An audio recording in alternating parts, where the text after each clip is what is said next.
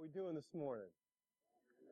Great to be here. Um, I was telling Jonathan that the last time I preached here at Bluemont, it was over at the Holiday Inn, and it was a Sunday right before you were moving into this place. And so he gave me a tour of this and said, "Hey, we're going to be here next week." And two years have flown by like that, and uh, I really appreciate you inviting me over because I'm really excited to see you all and some familiar faces and then a lot of new faces. So this is great. You know, Jonathan and Reagan, we do, we go back a long ways, my wife and I and, and them, and um, it's been really cool to see God, how He orchestrates relationships and, and uh, over the years, seeing His kids grow up. And now Adam, his oldest, is over there at a university not to be named. So I get to see him often. It's kind of, it's really fun.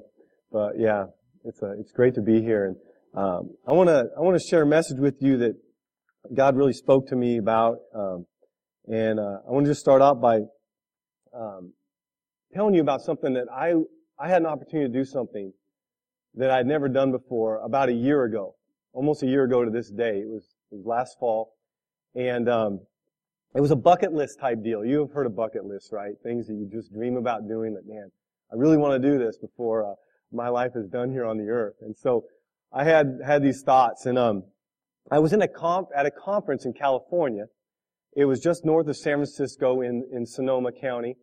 And, uh, it was a, it was a conference, church conference with pastors and stuff. And when we got there the first night, they handed out this itinerary that kind of showed the next few days of what the conference was going to be like. And I noticed on Thursday afternoon that there was this block of time that was, uh, allocated to, um, visiting the local sites or doing whatever. It was like go and sightsee and, and do whatever and so this was a list of the activities. There was like trail hiking. There was like ride the ferry over to San Francisco. There was shopping. There was wine tasting in Napa Valley. I mean, a lot of cool things to choose from. I'm going down the list shopping, surfing. I said, what? Surfing? Are you serious? And I just stopped. Now, here's the backstory. I'm a California kid. I grew up in California 24 years of my life lived less than two hours from the beach, and yet I had never learned to surf. I know. Oh, it's terrible. So as I moved to the Midwest and have been away from the ocean for a long time, this dream of surfing keeps percolating in me. And here I am at this pastor's conference, right? We're just going to have meetings and there's surfing on the agenda. And so Matthew, the pastor whose church was hosting this event, he's an avid surfer. And uh, so he rounded up surfboards and wetsuits and all this stuff. And I, of course, signed up for that one right away. You know, I was like, this is what I want to do. So he got a few of, there's probably six of us that wanted to do that. And not only did, was it cool that we were going to go try to surf, but Matthew's like a cool surfer dude. I mean, he's got this old beat up truck with like a convertible, like the, the roof goes down on a truck. So we got surfboards out the back. We got wetsuits hanging. We're cruising down the road through the windy roads over to the coast, sunglasses on, wind in the hair, and I'm feeling like, man, I'm a beach boy. This is, you know, what I dreamed of. This is going to be awesome. So we cruise into this little hippie beach surfer town called Bolinas, um, just over on the coast, and we could actually see San Francisco in the distance, miles away. And um, Matthew gathers us all, and he hands out these wetsuits. He goes, "Here, take this one. It'll keep you warm." They gotta know something. I don't know if you've ever set foot in the Pacific Ocean. It's a cold ocean. It ain't your Gulf of Mexico little dance. It's not Atlantic. I mean, this thing, it'll get you. It'll wake you up quick, alright? So yeah, wetsuits are what you need. So he gives me this wetsuit, and uh, we all struggle to get these things on, and we're all ready to go, and we carry our boards down to the beach. And first he wants to do the dry run, you know, he gets all our boards on the beach and lays us down there on the board, showing us how to lay on the board, how to paddle, and then showing us the transition move from laying on the board to standing upright, right? And we're like, okay, this is cool. And as I'm, as I'm starting to do this, I'm like, man, this wetsuit, this thing is really tight. It's really thick. I mean, but it's alright, you know, maybe I'm just not warmed up yet. It's cool. You know, when we get in the water, I'm sure this thing's gonna loosen up. We'll be good. You know? So, and I said, Matthew, yeah, this is gonna be, he said, hey man, I gave you that one's a seven and this is a three. I guess there's these thicknesses in wetsuits, and mine was a seven. He goes, but you're going to be really warm. I'm like, all right, cool, yeah, I don't want to be cold. I want to, I want to enjoy myself. And so off we go. plus, as I thought about it, I'm like, look, man, I'm an athletic guy. I, I mean, I can pull this off, you know? This shouldn't be so bad. Come on, you know, that little, that little macho thing, that little ego thing. So off we go, trotting, tr- trotting down to the water and we jump in, and for the next hour and a half, we attempt to surf. Take a look at a couple of these clips, see how it goes.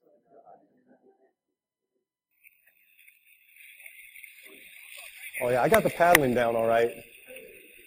Oh, that's too bad. Take one.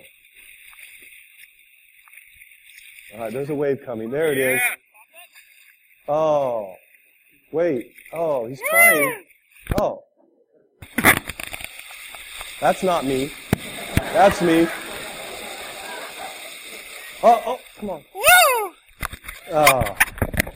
Now, Tony there, bless his heart, he's hooting and hollering, trying to build us up like we've done something really cool. You know, he's got this GoPro camera on. He's taking video of all of us. We think we're so cool. You know, and he's cheering us on. But listen, I wouldn't call that last attempt surfing. I stood up for a second and fell over. Alright, I didn't even get a chance to look around. Alright, and this goes on, I mean 30 or 40 times.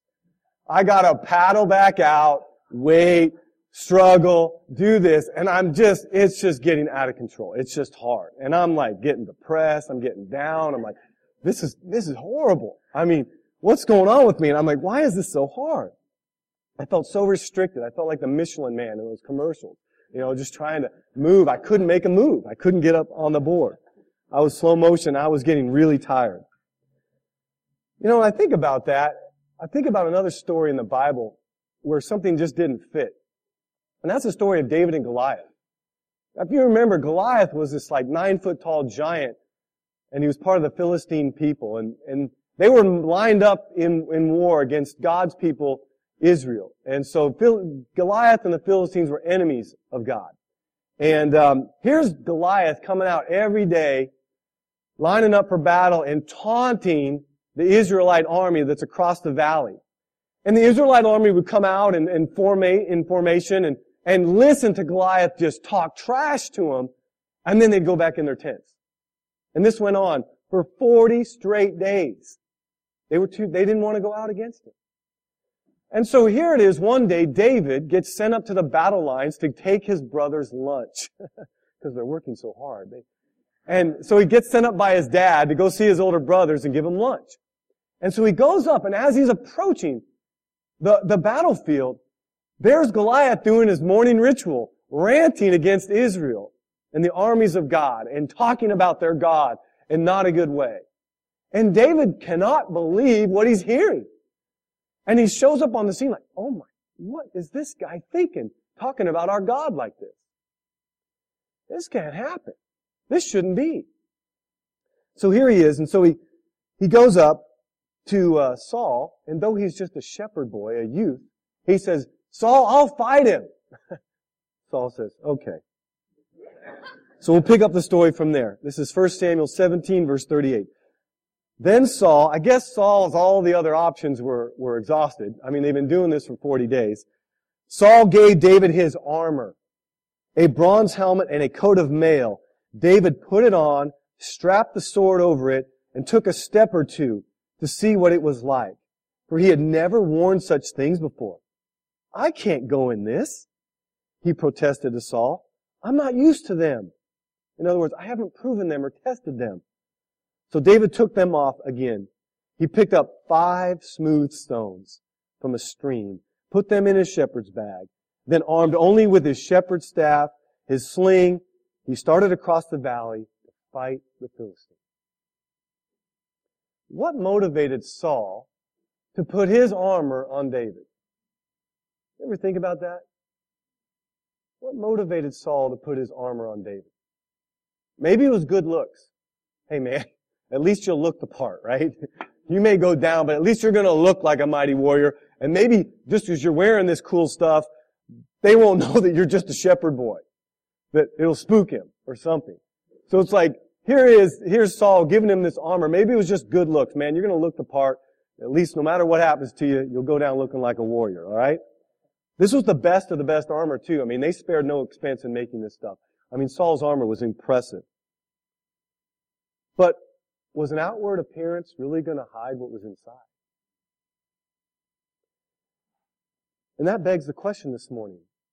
What might you be wearing to hide what's inside? What might, what costume might you be putting on so others don't see what's inside? So good looks might have been one reason Saul did that. The other reason could be good intentions, right? I mean, he's like, hey, I'll at least protect the lad a little bit. You know, he'll wear my armor. I've used it. It works pretty well. At least, well, good intentions, man. Hopefully this guy won't get too messed up. But armor is much like a man's suit, dress suit. It is finely tailored to fit that person. And here's Saul, who was known to be a head taller than all the Israelites. And he's putting his armor on this shepherd boy, teenager. Not going to fit. I think about this with my three-year-old Joy, who once in a while will go into my closet and clump around in there, and she'll come out in my shoes, and I'll hear this clumping noise, and I'll hear her coming down the hallway, stumbling and bumbling, trying to wear her dad's shoes when her foot is about this big. It just doesn't work. It's funny. It's pretty humorous. But the point is, what fits others may not fit you. What fits others may not fit you. And when it comes to your calling and destiny and purpose in life, what God has designed you for and what He created you for, there is no one size fits all in the kingdom of God. God has got unique calling and destiny on each and every one of your lives. It's not cookie cutter. And so you cannot wear what someone else has, is wearing. You cannot be what someone else is being. You gotta be who God has unique, uniquely designed and specifically created you to be. Now what's interesting about this, when David said that, he goes, I haven't proven this, or I haven't tested this yet. What was tested for David? What was proven for David? It's back one verse before in verse 37. David says this is Saul, The Lord who delivered me from the paw of the lion and from the paw of the bear, he will deliver me from the hand of this Philistine. And so he went with five smooth stones and a lot of faith. A lot of faith. Now, Saul's armor can take many forms. Maybe it's something someone's put on you. Maybe it's something you put on yourself that just doesn't fit. That you've struggled with, that you, you've thought of yourself in a certain way. You, you've thought, this is all who I am, this is all I'm gonna be, this is all, you know, maybe this is all my lot in life. Maybe you've put something on you to cover up really who you are and who you could be. But many people rely on an armor. Maybe it's your education. Maybe it's your training. Maybe it's your experience. Maybe it's your networking connections. Maybe it's your money. Many of us rely on our armor to follow through and live our life for God when God's saying, you know what, it's not about that. Oh, it's really about faith. It's about trusting me and what I'm doing in your life. Faith is what's needed most. See, Saul and the Israelite army, their faith was directly diminished in proportion to the size of the enemy. So when the enemy was, you know, so-so, their faith was alright. When the enemy was smaller than them, their faith was high. But when the enemy was bigger than them, their faith, faith went to the floor. And they were missing out on what God had promised them and told them they were supposed to do. You were to defeat the Philistines. I'll deliver them into your hands. They are not going to win over you. But their faith went to the floor and they were stuck, paralyzed on that battle line. But David, he didn't let that happen. He said, if this is the Lord's battle, then it's going to be the Lord's victory. And he's seen it before in his life, and he'll see it again. And when he looked across at that nine foot giant, he was not intimidated. Because he goes, it's not up to me. This isn't about me. This is about God's promises and what God says about me and about Israel. So David didn't let the lack of faith of others affect his. Don't let Saul's armor impact your faith. Don't let it cover it up. Don't let it squelch it. And David's headed off. So let's go back to my surf story. You know, my surfer friend, Matt, he had good intentions giving me that wetsuit. He wanted to keep me warm. He didn't want me to see me all blue out there, frozen. But here's the deal. I didn't go surfing to stay warm. Right? I went surfing to get up on that board, right? And to ride that wave. I didn't come here to stay warm. So here I am. I came to surf, but I have this dilemma. And I'm so tired after an hour and a half that I, I can barely see straight. And so I kind of float into shore and I got to go get a water. And so I go up to this rock where we left our water bottles and I'm sitting there and I'm having this moment like, what am I doing? I'm drinking. I mean, I'm, I, I'm like so hot in this thing, right? It, it is like, it's, it's a thick suit, but I'm drinking water because I've been sweating the whole time out there. And now I'm like, I've got to change. Something's got to give. I got to get this thing off me. Easier said than done. I, un- I, first of all, the zipper's back here with this little rope, and there's no one to help me. And I'm trying to reach this rope to get the zipper down. That takes a while. And they're all out there still surfing. They're like 50 yards away. I finally get this thing and I unzip it. I cannot get out of this thing. It's like glued to me, like suction. And I'm, I'm ripping off, and I get it down to my knees finally, right? And I'm sitting there, and I'm panting. I'm so tired now pulling the suit off. But I can't get it over my, my feet. I can't. It gets real narrow at the legs, right? I cannot get it off. I'm trying to step on it. Finally, Matt sees me. I've been over at it for 10 minutes. He comes off, he comes over to me, and I'm sitting there hanging onto the rock, and he finally pulls this suit off of me. And I'm like, Matt, I gotta do this. I gotta get this thing off. I don't care how cold I get. He's like, all right, man, go for it. It was crazy. But I had to have help from a friend to get that thing off me. I couldn't get it off. That's another important truth right there. God's to bring people into your life that you need to help you get things that are on you that need to come off. Or to help you see the stuff that you're wearing isn't you. It's not your style. It was never designed for you. God's got a whole new look and a whole new way for you. Because your calling and destiny is unique. God wants to bring people into your life. It's never going to be just about you and Jesus. All right? There is a vertical thing here that is vitally important, first and foremost. But there is a horizontal theme this way that God wants to do. God is a relational God. He puts us in spiritual family. He puts us in community with others so that when we're stuck, when we can't get out of our wetsuits or our armor that's not us, we need people to help us to see it. Go, hey, you need to get that off. That's not who you are. God's got other greatness for you that you're not even seeing yet. And it takes other people. This verse in Hebrews 12:1 comes to mind. Therefore, since we are surrounded by such a great cloud of witnesses, let us throw off everything that hinders and the sin that so easily entangles, and let us run with perseverance the race marked out for us. What are you wearing that's holding you back this morning? What are you carrying that's an obstacle to fully living without encumbrance for the calling and destiny God has on you? We got to throw some things off. But that verse brings up two things. It says everything that hinders is the first part. Those are things that may not be necessarily sin, but they're still hindrances to who God wants you to be. They still slow you down. They're like weights. They're like that wetsuit. Wearing that wetsuit wasn't a sin, but it surely was hindering me from surfing. Alright? Maybe it's, maybe it's some shame that you're carrying from the past or some guilt. Uh, maybe it's an insecurity that you have that, that, you know, God wants to free you from. Maybe that's hindering you. Maybe it's a fear that you've had from, from a long time ago that God wants to set you free from. He don't want you to live in fear. Maybe it's a label you put on yourself. Maybe someone else put on you that you've carried.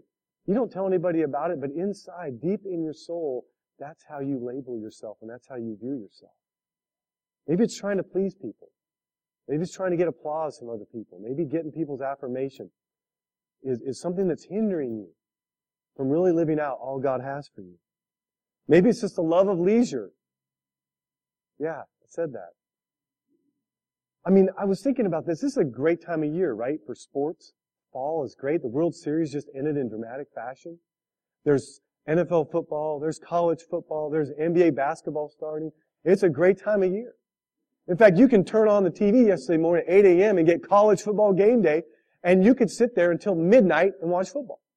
It'll be on all day long, morning to night. And now I tell you, that's a weakness for me. Now, football's not a sin necessarily. But sitting there all day watching it would definitely hinder me from what God has for me, right? There's more to this life than that. So there's times where I'm like overdosing on it. You know, it's like I'm a sports junkie. And God's like, look, man, that's just hindering you. That's not, that's, we need to free you up. Because I got other things for you. Sometimes they're friends. They're very close to you. They feel like friends.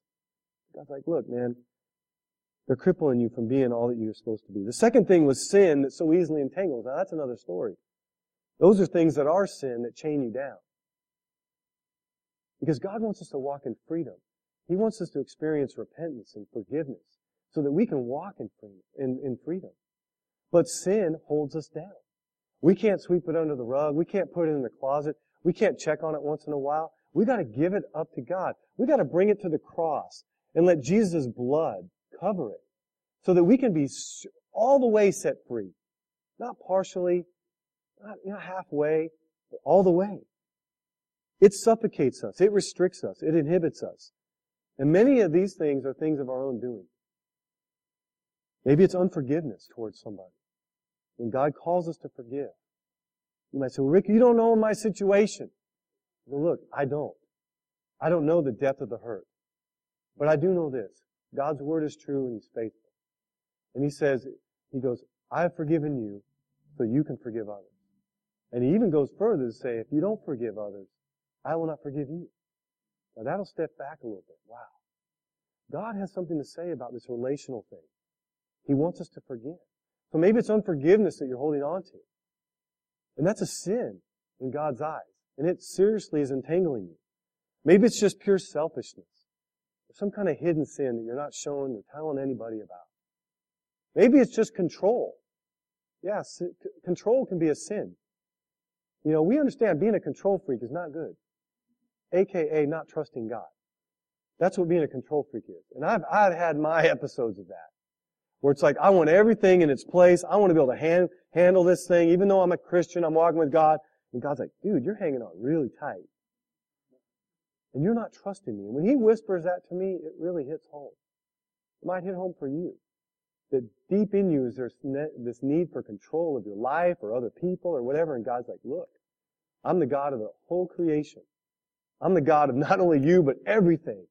Let loose of the reins a little bit. Their activities or relationships, are their activities or relationships in your present pattern of living that are hindering you, that are entangling you from living out the purposes and calling that God has for you? If so, God wants to set you free. He wants you, He wants you to live life at the highest level. Back to the surf story. So eventually, I got the suit off, as I said, and we headed back to the water. And for the next 20 minutes or so, and I, I looked a little funny. I'm in my swim trunks, man. Everybody else is in wetsuit. I don't care. I don't care what I look like. I don't care how cold I get over the next 30 minutes. I'm going to go for this. So I'm in the water and I'm going and I'm paddling. I'm like, I'm a new man. I mean, I'm paddling like all this force. I'm jamming. And you know what? After a few tries, I went from that laying down position up I felt like a man. I felt like I could do anything. I was like back into my ninja self. And I got on that board and I rode it for like 10 seconds. And I looked around, I saw things, I was, hey! It was awesome. And 10 seconds like an eternity up there on that board. And it was awesome. Not only did I ride it once, I rode it twice. It wasn't just a one hit wonder. I was up twice. Because I knew, man, I couldn't just do it once. I have to get it back. And that, I was so free. That wetsuit had held me down, that seven thickness, whatever that thing was. It had, it had hindered me from surfing, from living a dream. And it was awesome. Now, you saw the video earlier. This is no fishtail. I really did it. I don't have video to show it though. I don't know what happened to Tony's GoPro. It may have run out of steam by then. But man, you're going to have to trust me. All right? But God wants you to freely run your calling and your destiny free of encumbrance. He wants you to run free. He wants you to live free. He doesn't want you to be strapped down. You see, man, I, it's like think about being a Christian wearing a wetsuit like that and going around trying to live this life. And it's just a struggle. God doesn't want us like that. He wants us to live at a high level. How are we going to do this? The next verse in Hebrews 12, verse 2 and 3 say this. Let us fix our eyes on Jesus, the author and perfecter of our faith, who for the joy set before him endured the cross, scorning its shame, and sat down at the right hand of the throne of God. Consider him who endured such opposition from sinful men, so you will not grow weary and lose heart. We gotta fix our eyes on Jesus. You know, Matt gave me a surf secret. He goes, listen, when you do get up on that board, don't stare at the board, stare at the shore. That's what he told me. Don't look at the board, stare at the shore. And when I got on that board, I did not look down. I stared at the shore. He said, don't look at the water rushing under your board. Don't look at the guy next to you. Don't look from what's behind you. Stare at the shore. Because there's something about that in surfing that steadies you. The same is true. When we fix our eyes on Jesus, when we don't look at our circumstance with our eyes down at our feet or our current thing or situation we're in, but we fix our eyes on Jesus, there's a way of steadying us. No matter what life's thrown at us, no matter what uh, tumultuous thing we're going through, difficult thing, when we fix our eyes on Jesus, the author and perfecter of our faith, it steadies us. And we're able to see through this thing. We're able to walk through this thing and make it through whatever we're going through, whatever wave is coming at you. Fixing your eyes on Jesus has the same effect. This week, I want to challenge you to fix your eyes on Jesus. And how can you do that? The number one way you can do that is by fixing your eyes on God's Word. Getting in God's Word and fixing your eyes on it. And reading it with anticipation and expectation. What is it, God, you want to speak to me? What do you want to bounce off the page this morning or this evening while I'm reading this? That you want to do something in my life. I'm not just reading to check my box and get my quota in for the day to make you, make me feel like I feel better with you, God. I want to read because, man, I want to live free. What are you saying to me? What do you want to say to me? I want to have ears to hear. I challenge you, fix your eyes on Jesus by getting in His Word and spending time with Him and relating with Him. Talking with Him when you're driving in your car, when you're walking down through campus, when, when you're just laying on your bed. Just talk to Him. Ask Him. Fix your eyes on Him. Jesus, what are you saying to me today? Holy Spirit, speak to me. What do you have? What do you have in this hour? Not this week or this month or this year. What do you have in this hour for my life? What do you want to say to me? If you want to fulfill God's purpose for your life and run this race without encumbrance, we got to fix our eyes on Jesus. He has a way of steadying us and helping us live all of that calling and destiny that He has set out for us. I look around this room there is incredible destiny in this room. I can sense it. The Holy Spirit wants to do amazing things in each and every one of you. Don't let hindrances slow you down, and don't let sin entangle you. But fix your eyes on Him, and you'll be steady, and you will be surfing your life with God in an amazing way. Amen? Let's stand to our feet. I want to pray for us. Thank you, Jesus. Father, I just thank you this morning for every life in this room. God, I do. I sense from you that, Lord, you've got an incredible calling on each and every person here, every man and woman in this place. And God, I'm just asking you right now that you would, you would just encourage us tonight, tomorrow morning when we wake up, God, to fix our eyes on you and to begin to listen to your voice this week. Lord, that you're the author and perfecter of our faith, that God, we don't have to muster this up ourselves, but God, you want to perfect it in us. That God, we can believe what we do not see yet. God, our destiny, it's out there in front of us, and we may be discouraged right now. There may be some in this room that are discouraged because it's like it's too far out. I can't see it yet. But Hebrews 11.1 says, Now faith is being sure of what we hope for and certain of what we do not see. So God, I pray that you would increase our faith. God, that we could get up on that board and surf with you. God, keeping our eyes straight ahead. And Lord, I just thank you for each and every person this morning. In Jesus' name.